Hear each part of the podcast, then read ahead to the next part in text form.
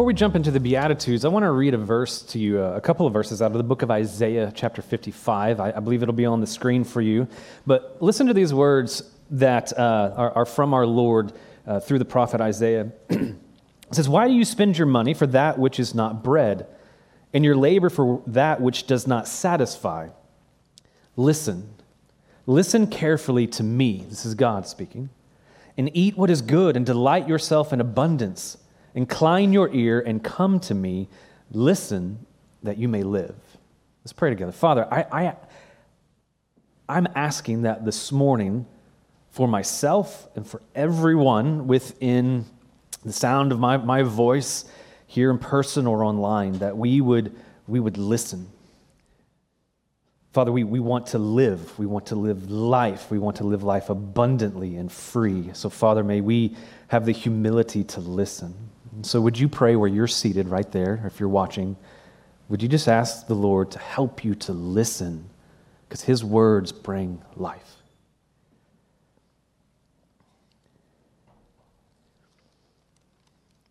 And if you'd be so kind, would you pray for me that I would speak his words because those are life giving?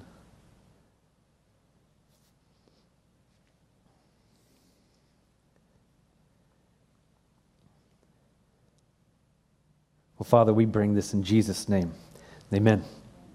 You can go ahead and open your Bibles to Matthew chapter 5. I know that sometimes I tell you not to, but today's quiz has nothing to do with you uh, doing that. It's whether or not last week, if you were with us, we looked at that last beatitude, which was Blessed are those who are uh, gentle or, or meek or humble, for they shall inherit the earth. And my question to you today, to see if you can gain the prize, is Does anyone remember? We talked about this idea of meekness quite a bit last week. And is there an idea that some of you might say, because we gave kind of several different ways to define meekness? There are several answers. Does anybody remember how you might define meekness, or maybe how not to define meekness? Devin? Uh, power under control. Power under control. He wins the prize. I have a great one for today. I'm so excited. So, yeah, you can give him a round of applause. He's earned it. And so, today we are going to be studying out of Matthew chapter 5, verse 6. And Matthew 5, chapter, uh, chapter 5, verse 6 is Blessed are those who hunger and thirst for righteousness, for they shall be satisfied. I got two prizes today. Number one, you have no idea how hard this was to find. My lovely wife found it. This is Gatorade. You can tell by the symbol. She was disappointed it didn't say Gatorade on it. But this is watermelon, strawberry. Uh, the only place she could find it was at a gas station. I was like, can I get lemon lime? I need watermelon. I got to keep the theme going. So, as we all know, Gatorade is that thirst quencher, and so obviously it coincides. And then the other was, I was like, I, I want to get one of these, and she found a Snickers bar because you remember those funny commercials years ago with Betty White? She's like an angry little thing, and then she gets a Snickers bar, and she's no longer hangry. She's satisfied because she eats. And Tiffany was like, You won't believe what I found. You won't believe it. I found a Snickers bar that says satisfies. And I was like, It's meant to be. And so, and so, Devin, here you go, my friend. You have won these. Uh, I hope you enjoy. And so, that's what we're looking at today is blessed are those who hunger and thirst, for they shall be satisfied. I want you to listen. Um, well, first, let's, let's read through the entirety of the Beatitudes as we have. Again, I hope that at some point you might be saying, Do we have to read through it again? Yes, repetition is key for us to have this just etched and, and, and carved within us so that it's rooted within us so that we know it and it goes beyond just simply being, again, as I've mentioned, not something that we would just simply put on our wall. Maybe we would, or have on a coffee cup, but it's something that resonates within our hearts. And so look at Matthew chapter 5. Again, this is at the moment, if you haven't been with us, that Jesus is kind of at the culmination of, of, his, of his ministry. He has a large crowd gathered around here on this mountainside. And it says, when Jesus saw the crowds, verse 1, he went up on the mountain, and after he sat down, his disciples came to him, and he opened his mouth and he began to teach them, saying, Blessed are the poor in spirit, for theirs is the kingdom of heaven. And blessed are those who mourn, for they shall be comforted. Blessed are those who are gentle, for they shall inherit the earth. And blessed are those who hunger and thirst for righteousness, for they shall be satisfied. Blessed are the merciful, for they shall receive mercy. Blessed are those who are pure in heart, for they shall see God. Blessed are the peacemakers, for they shall be called sons of God. Blessed are those who have been persecuted for the sake of righteousness, again, for theirs is the kingdom of heaven. Blessed are you when people insult you and persecute you and falsely say all kinds of evil against you because of me. Rejoice and be glad, for your reward in heaven is great. For in the same way they, they persecuted the prophets who were before you. I want you to listen to the words of, uh, of a man by the name of C.S. Lewis. Most of you may know who he is. If you don't, just he's the guy who wrote Chronicles of Narnia. That's probably his most popular uh, work that, that he wrote. It's that children's uh, series of novels. And he also wrote many other things. And listen to this quote that he has. I, I, I love it. It says, If I find my, in myself a desire which no experience in this world can satisfy, the most probable explanation is that I was made for another world. What I'm wanting us to see today through this beatitude is that all of us, where you sit, where I stand, all of us are like this. All of us are like this because God has put eternity in your heart, in my heart. And so we have this inconsolable longing that we try all kinds of different ways, avenues, relationships, activities in order to have this satiated within us, this inconsolable longing that God has placed there. And we're trying to find ways in which to make that moment kind of have a, a sense of relief or peace or satisfaction. It's not hard, I think, for, for all of us to say that in times in our lives, maybe even right now, you're wrestling with this, that what you look at is that everything seems to be a little greener on that side of town or on, on that person's yard or that person's life. Things just seem to be going for them. I wish it was going for me. We see things that we long for, that we want, because we think it will satisfy. And the truth of the matter is this is that the Spirit of God is beckoning you to Himself. Even today, for you who is a follower of Christ, and you're like, is He really beckoning me anymore? I believe every morning you wake up and He's like, hey, rest in me. Let me satisfy you. He's beckoning you to Himself. And yet, again and again, I have I, I, can be honest to say there are times that I, I go, I know who he is. I have an intellectual knowledge. I even know that he has forgiven me of my sins. I have, I have a, a security and, and just a, a knowledge of my salvation through, through faith in him. And yet I will turn to different things or people to try to somehow find that quick fix or that short term kind of uh, satisfaction in some form or measure. A few examples of what this might look like. Maybe it's the thrill of lust or pornography. It leaves nothing but guilt and loneliness, but you're maybe satisfied for a brief moment. Or the abuse of a, of a pill or uh, the abuse of a drink that can numb you for a time, but then you wake up the next morning and you're again in the same world, in that same struggling relationship or job.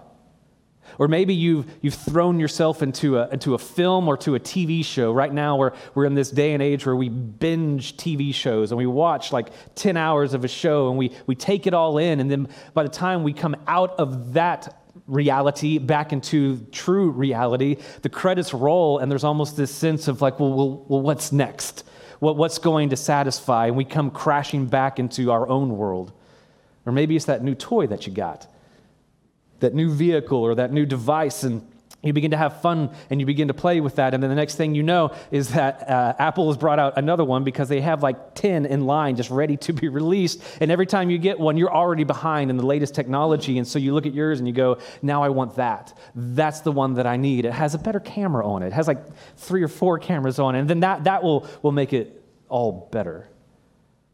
Or maybe a little closer to home is this idea of even going, going to church I'm going to do the religious thing, be at the religious scene. I'm going to do those, those things that you would do in order to maybe be satisfied. And what we found is that all the religion in the world is not going to satisfy you. It's a relationship with Jesus that is going to satisfy you.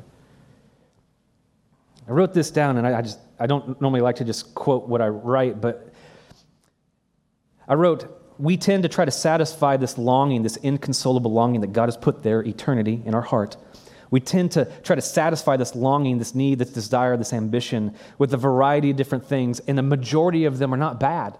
They're good things that God says, man, enjoy. Remember Isaiah 55, I read, he says, eat what is good, delight yourself in abundance. God's not a killjoy. God's not saying don't enjoy this life. He is. He, he says, enjoy it. I've, I've given it to you. I've blessed you with this life. I've blessed you with the things of this life. But when we seek for those things to be our ultimate ambition or satisfaction, whether it's a vacation or some kind of accomplishment or rising within the ranks of some kind of profession that we're in, maybe it's a film, maybe it's music, maybe it's sexual exploits or sports or drugs or alcohol, relationships between uh, friendships or, or, or in a romantic relationship or husband wife or even parent child, and even religion, we can throw ourselves into all those things, but what we'll find is that might satisfy for a moment, but it won't completely satisfy. The longing remains. That's the beauty of this specific beatitude, is that God has placed eternity within our heart, that inconsolable longing. And then along shows up Jesus, talking to a large group of individuals.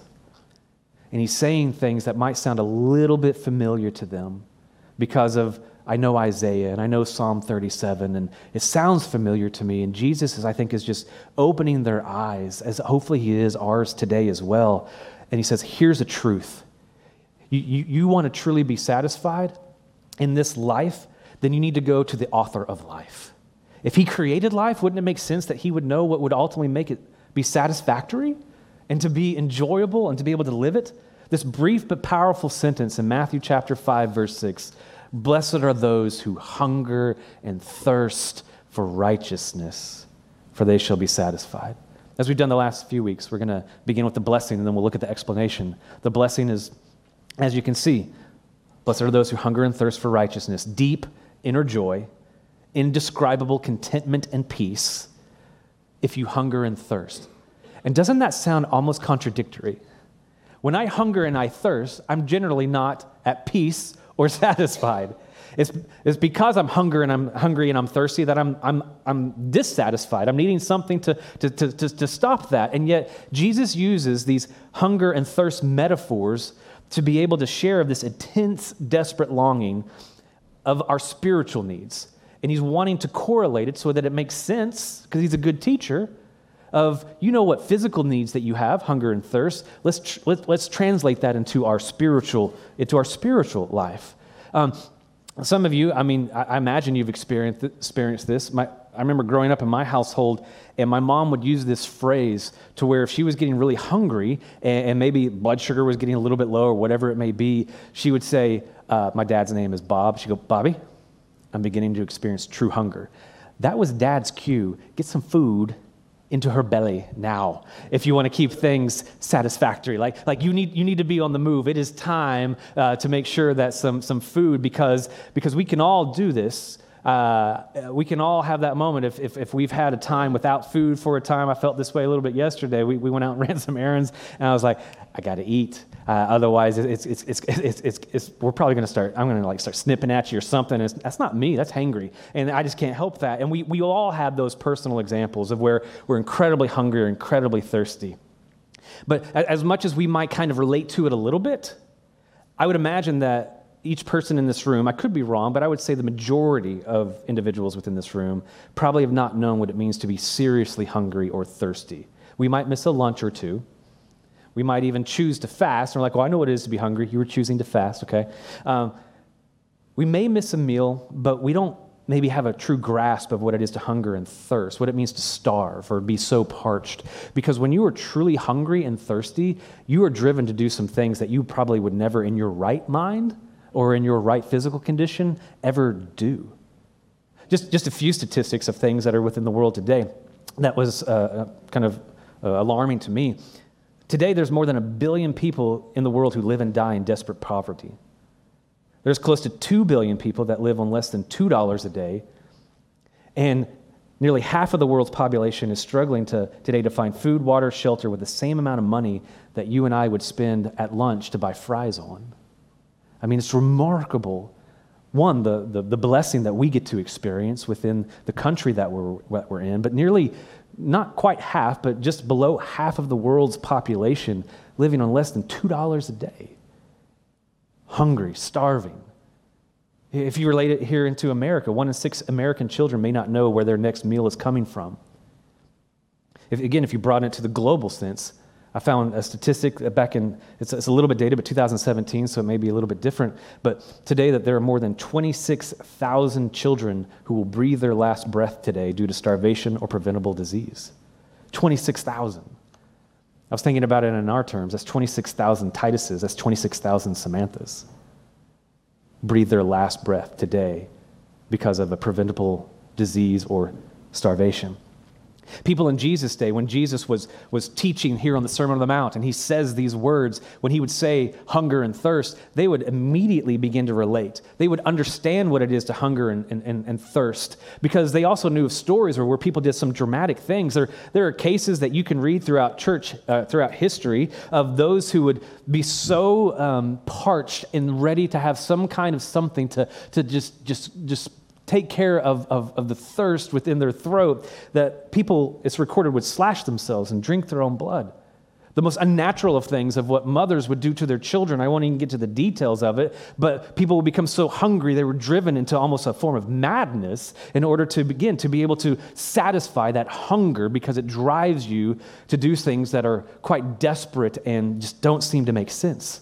And Jesus is using this description in order to try to grab the, the, the people, people's attention there on the mountainside and to grab our attention today of do you have this kind of hunger and thirst for righteousness? We've talked about the kingdom of God because it's all over the Beatitudes or the kingdom of heaven.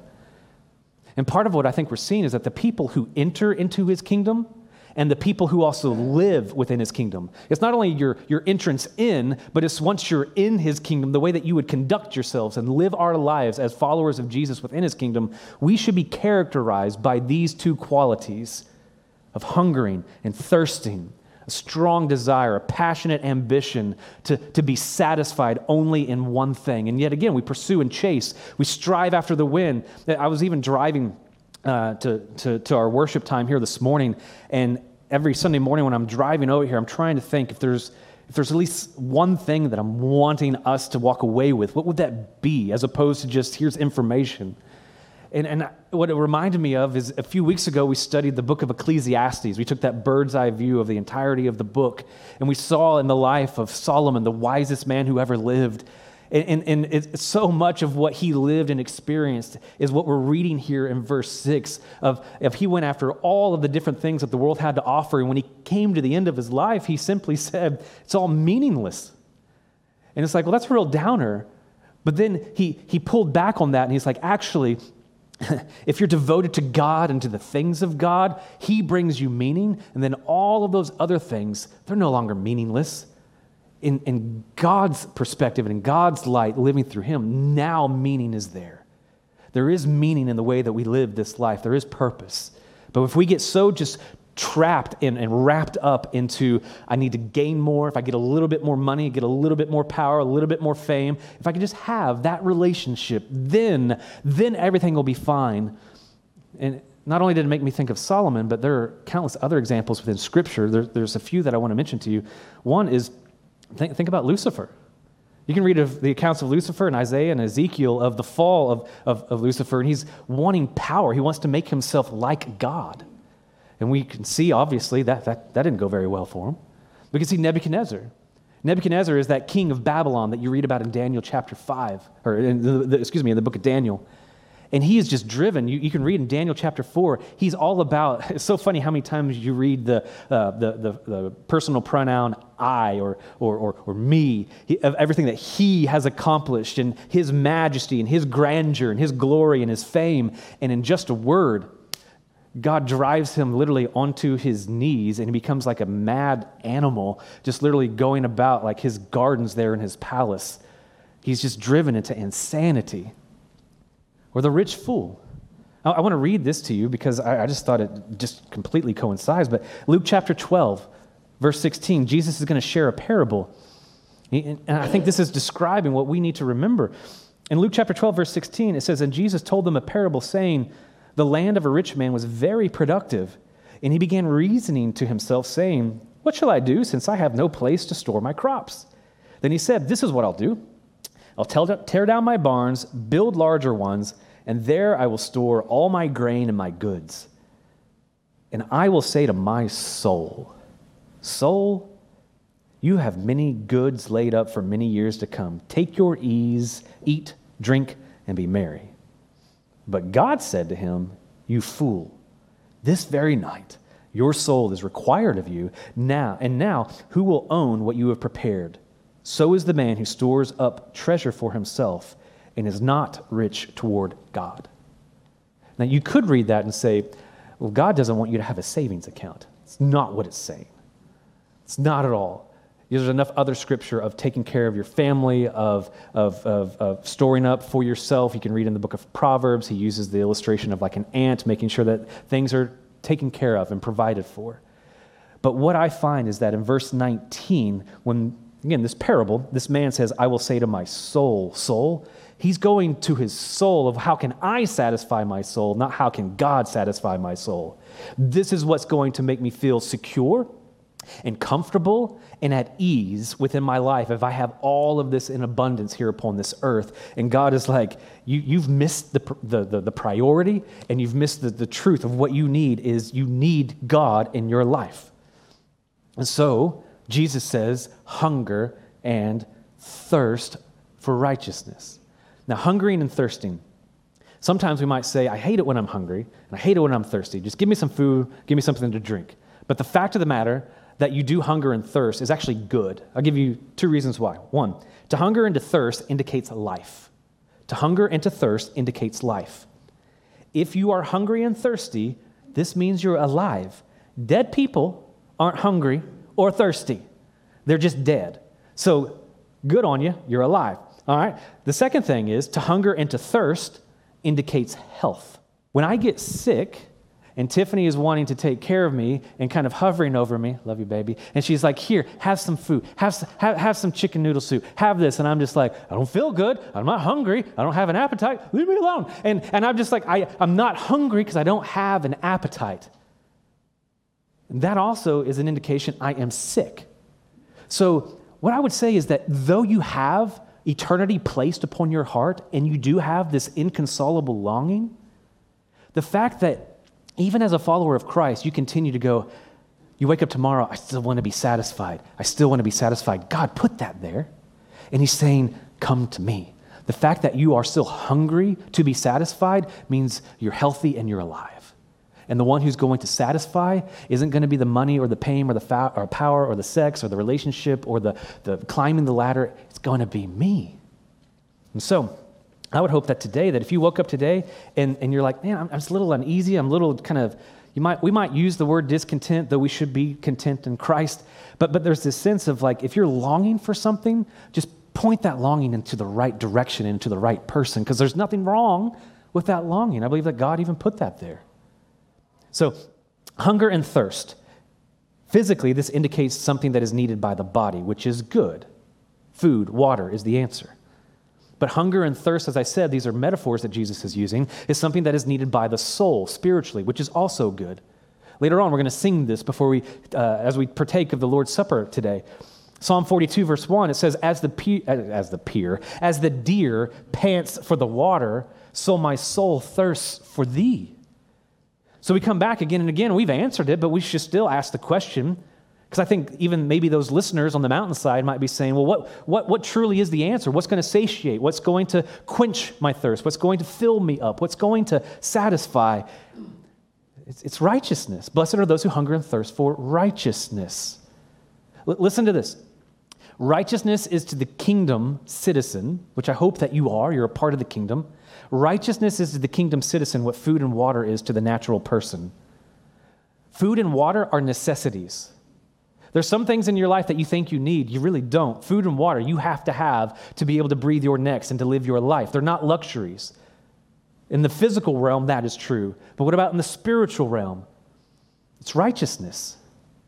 You can't live without food or water. It's impossible. It's also impossible to live in God's kingdom without righteousness. That's why Jesus, at the onset of his ministry, says in Matthew 4, he says, Repent, for the kingdom of heaven is at hand. He wants us to enter into the kingdom, but he also wants us to live within his kingdom. Your physical life depends on food and water, your spiritual life depends on righteousness, but the key thing is is His righteousness. His righteousness. If you were with us a few weeks ago, we studied Matthew 5, verse 3. Blessed are those who, uh, uh, uh, uh blessed are those who are uh, poor in spirit, uh, for theirs is the kingdom of heaven. And poor in spirit is that recognition that you are spiritually destitute. And I shared with you in that message, you can go back and listen to it, that in that message, that oftentimes what we don't realize is that we will live our lives in a self sufficient or a self righteous manner even as, as followers of Jesus, we kind of have this mindset of, I'm going to pull myself up by my own bootstraps. I'm going to figure this out. I got it. I'll take care of it. I'm going to figure it out. I'm going to live as good a life as I possibly can. And what we need is not more self sufficiency and self righteousness. What we need is, is His righteousness. As I've mentioned to you before, our righteousness is just filthy rags. It's His righteousness that is going to satisfy and to be able to save. Which leads me to my next point. So, if your spiritual life depends upon His righteousness, what is His righteousness accomplishing? What is His righteousness accomplishing in your life? The first is this it's your justification. You are not made right with God or justified in what you can accomplish. That's why going to church all day, every day, as many Bible studies as you want, you're going to still have that inconsolable longing until you know His righteousness. His righteousness is what justifies, is what saves us. I, have shared this before, but just kind of as way of reminder, whenever, whenever you come to a point where God is revealing to you that I am holy, and when we see his holiness, we get the perspective of, man, I'm sinful. What we see is Matthew 5 3. We see that step of the Beatitudes. We see that I am spiritually destitute. I'm spiritually bankrupt. I'm a sinner. And then we're broken over that sin. And so we mourn over that sin, and God says, I will comfort you. Come to me in humility. Come to me in meekness or in gentleness, as we saw last week. And when you continue on that stair step of these Beatitudes, I'm a sinner, I'm broken over it, I'm humbled by it. God says, Now experience my righteousness, and you will be satisfied. You'll be saved. You will be justified. So there is a moment where we repent and we believe, we place our faith in Jesus, and in that moment, God saves you. You are made righteous, you are justified. And what we look forward to so often, and sometimes what we do within the life of the church, is we say, Give your life to Jesus, be saved so that you can go to heaven. Yeah. But when you're justified, at the end of our life, we're all going to die. Our days are numbered and God knows them. We're going to die. And when we die, our salvation, what we're going to experience is we're going to be glorified. We're going to experience the glorification of our salvation because of his righteousness. But from the moment that you become a follower of Jesus to the moment that you breathe your last and you get to be in the presence of Jesus, what about the rest of your life? It's His righteousness that is producing within you the sanctification of your salvation. It's Him working out your salvation. It's not just that I'm justified, I want fire insurance so that I don't go to hell and that I go to heaven. It's I'm justified, I am made righteous, I'm entering into the kingdom, and now I want to live my life on this earth until He takes me home. I want to live my life in righteousness, His righteousness, while I'm on this earth. I want to make a difference. I want to live righteously because perhaps if I will live in His righteousness, it might point people to Him and they'll experience his righteousness to enter into the kingdom. It matters. There, there's a passage of scripture.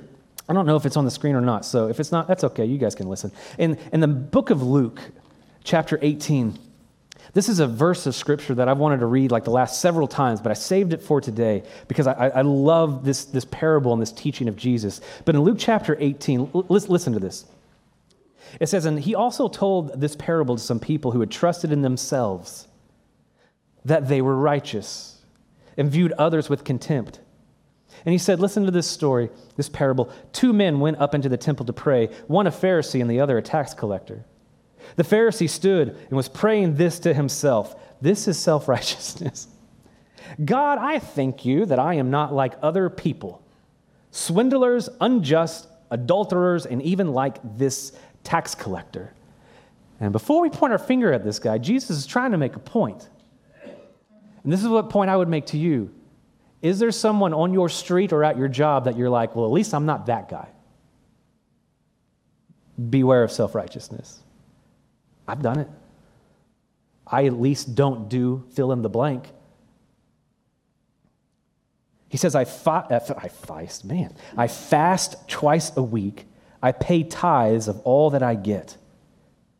But now the tax collector, standing some distance away, was even unwilling to lift up his eyes to heaven, but was beating his breast and saying, God, be merciful to me, the sinner. Do, do you not see the Beatitudes in this? Here is the tax collector going, I know I'm spiritually destitute. I know I'm a sinner and I'm broken over it. Comfort me. And I'm humbled by the fact that you would comfort me, that you would, you would, you would, be, you would be drawing me in. And Jesus says, verse 14, I tell you, this man went to his house justified rather than the other. For everyone who exalts himself will be humbled, but he who humbles himself will be exalted. Without a recognition that you are a sinner, poor in spirit, and being broken over your sin, mournful, and, be, and being meek and gentle, there won't come this moment of humility of saying, I need you, God, and your righteousness. Because that's the only thing that will satisfy in this life. So after you come into his kingdom and you are made right, and it's all about right living, that means just don't stop seeking his righteousness. Don't just live for heaven, live for the one who rules and reigns heaven. Live for his kingdom now upon this earth. Just don't stop seeking righteousness, his righteousness. Now, we've asked and answered these questions what, what satisfies, quenches, satiates, fills up, all of that. And we see it's righteousness, his righteousness. But I want us to ask the question how, and that takes us to the explanation, the second thing, the explanation. It says, For they shall be satisfied. And my question is, is basically how? How is this possible? It's blessed are those who hunger and thirst for righteousness, for they shall be satisfied. And I've told you multiple times you don't need to know this, but I think I've said it now three or four times, so maybe you do. But this is another moment where, within the language that this is being written in, this is a divine passive. And some of you may recall and may remember what I mentioned about that is a divine passive is just simply this that in order for what is being said to be accomplished, it can only be accomplished by God. That's at the heart of this language. That's what a divine passive is doing. So you can, you can read this. Ah, beautiful, it's on the screen. So you can read this, and it says, For they shall be satisfied. How? By God. Only God. By God alone. It's that divine passive that we see again. And so, what I want to ask you is a very simple, but I believe a very perhaps profound question for you within the sound of my voice, if you would say, I know that I know that I'm a follower of Jesus, not based upon my life, but based upon his life and his sacrifice. I am saved. I've been justified. Can I ask you right now, are you satisfied? Are you satisfied? And that's a, that's a difficult question. Are you satisfied with your life on this earth right now? There's a lot of dissatisfaction. It's not to say that there are things that maybe we're not experiencing or that we're receiving that aren't hard, but are we satisfied? Because Jesus declares in this beatitude if you will hunger and thirst for righteousness, his righteousness, you will be satisfied by God. So either Jesus is a liar or all my discontentment is really my issue because I'm not taking my, my, my longings and my desires continually to him and experiencing experiencing his righteousness. Jesus is saying, Christian, follower of me, though you have been made right because of my righteousness, live in my righteousness now until the day I take you home so that you will be satisfied, that longing will be satiated.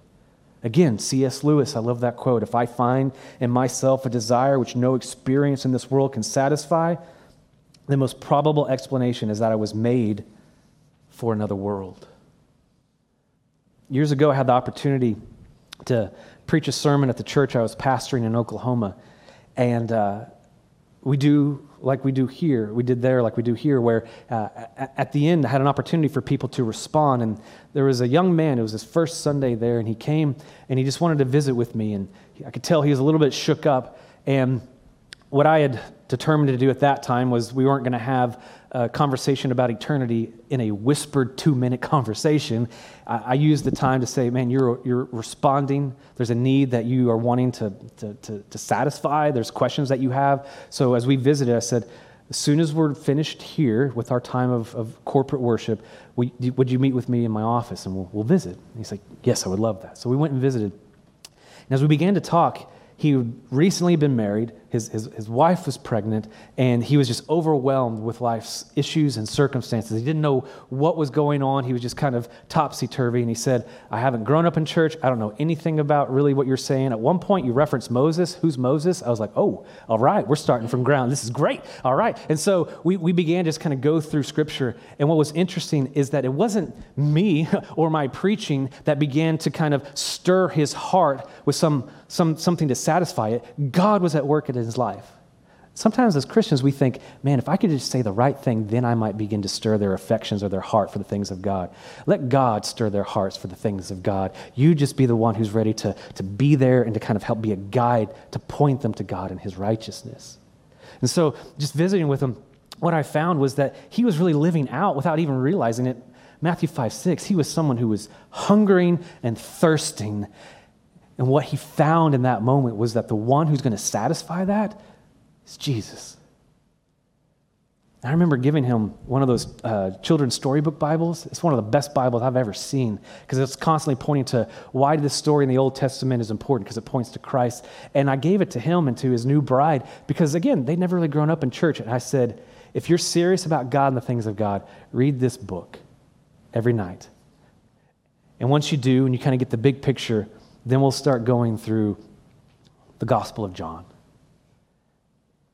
And what was so fun to see was that young believer, new follower of Christ, be so not just hungry and thirsty for his sins to be forgiven, but now that they were, to want to know the one who forgave him and to experience that, that renewing and satisfying righteousness day in and day out.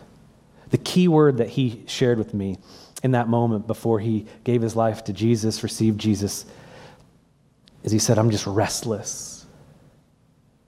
Are you restless today? There's rest in Jesus, in his righteousness. It's two, two groups I want to talk to before we close. The first is for those of you as followers of Jesus. If you're in this room and you know that you know that you're a follower of Jesus, again, I ask you that question Are you satisfied? Are you satisfied with your life right now? Or that hunger and thirst that you have, that longing that you have, what are you looking to to try to fill that void? Some of you might now might be kind of consumed or obsessed with a good thing, but it's not the best thing. It might be a relationship or money or even religious activity, even within the life of the church. All fine, well, and good, but, but, are you going back again to the, to, to the endless well that is the, the, the blessings and the, the presence and the mercy and the grace of God? You wake up and you still ache, the void is there.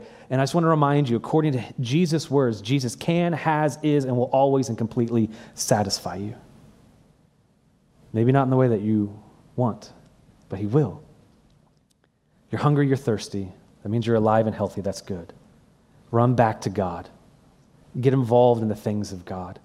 Get involved with His church because that's a gift from God to give us this institution that we can live life together and have small groups and accountability, that we can gather together, that we can break bread together, that we can read the Word together and journal and pray.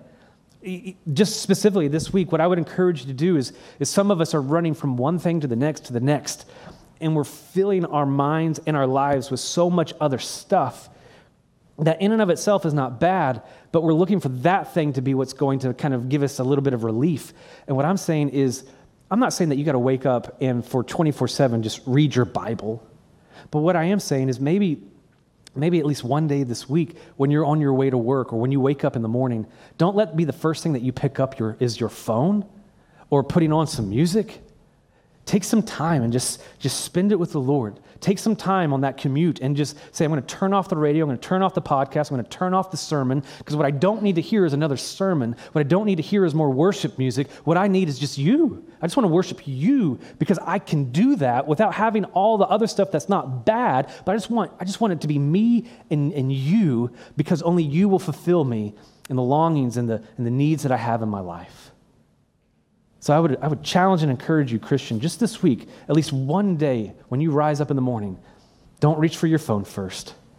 Just just even I have this picture of, of just seeing all of you kind of, you know, waking up in the morning, first thing, instead of reaching for your phone, you just reach up. And you're just like, God, I know today is just going to be awful because I know what's on my schedule. I need you. Fill me, satisfy me, because you say that you will. I believe that you will. And even when I'm going through the just just through difficult circumstances, God, satisfy me. Even when tears are running down my face, God, satisfy me. Just cry out to God and let Him fill you up in the longing that you have. For others of you, the second group, you may say, you know, the Jesus thing, I'm kind of interested, but really that's, I'm not there yet. I, I, I don't know if I believe what he has to say. I don't know if I'm at that point. But the question that I would ask you today is in light of what you've heard of how only he can satisfy with his righteousness, is why, if your life has an inconsolable longing that only someone who created your life can fulfill, why would you not run to him? Why would you not receive him to be your Lord and your Savior today? You're hungry and you're thirsty. I know that you are, because all of us are. And you wake up and you have this ache and you have this void, and you've been maybe coming to church or even reading your Bible and seeking after the things of God, but, but going to church and getting a little sprinkled or dunked or, or whatever it may be, it's not going to satisfy you. Only Jesus is the one who's going to satisfy you. Or you go to other things that are completely outside of the, of, the, of the things. You might go to that drink or to that drug or to that movie or that music or that friend or that relationship, and you'll say, maybe this will do it. And, and what I will tell you is that the things of this world, they do tend to give a moment of temporary satisfaction to knock off the edge. But again, you wake up or you start the next day and you realize that all I've had is just a band aid, and the root of my inconsolable longing has not been dealt with because only Jesus satisfies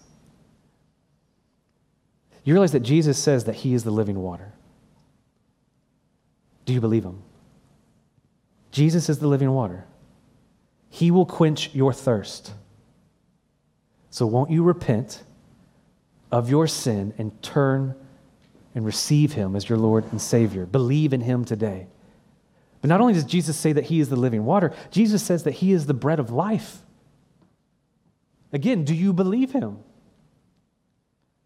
He will satisfy your hunger, the hunger pains that you have within your soul. So, again, I would ask you, won't you repent and believe in Him today? Repent of your sin. Trust Him with your life. Trust Him with your future. Trust Him with everything that you have.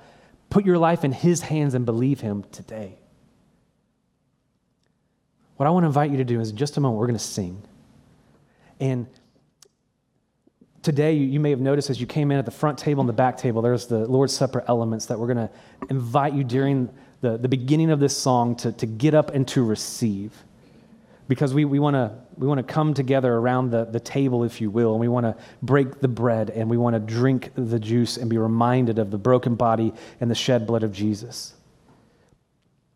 But can i can i just caution you for a moment. In, in a moment, you're going to get up, and what the last thing I want you to do is go, Oh, it's Lord's Supper day. Get up, grab it, shake it because of the sediments, and I don't want it to taste nasty, and I'm going to go through the routine. If that's all you're doing, just stand and pray. I believe in the words of Paul in 1 Corinthians chapter 11 that we don't come to the table in an unworthy manner that we take this very, very seriously. So if you are someone who says Jesus and the things of Jesus, I don't think I'm quite there yet. I don't know. I don't have a relationship with them. This meal isn't for you, and that's not to be, you know, uh, uh, excluding you. It's just it, it, it, it's for those who are part of the faith. Those are the ones who are gathering around the table. But my hope is that you might say, "Well, I want to be a part of it. Why can't I?" You ask questions, and we get to talk about it.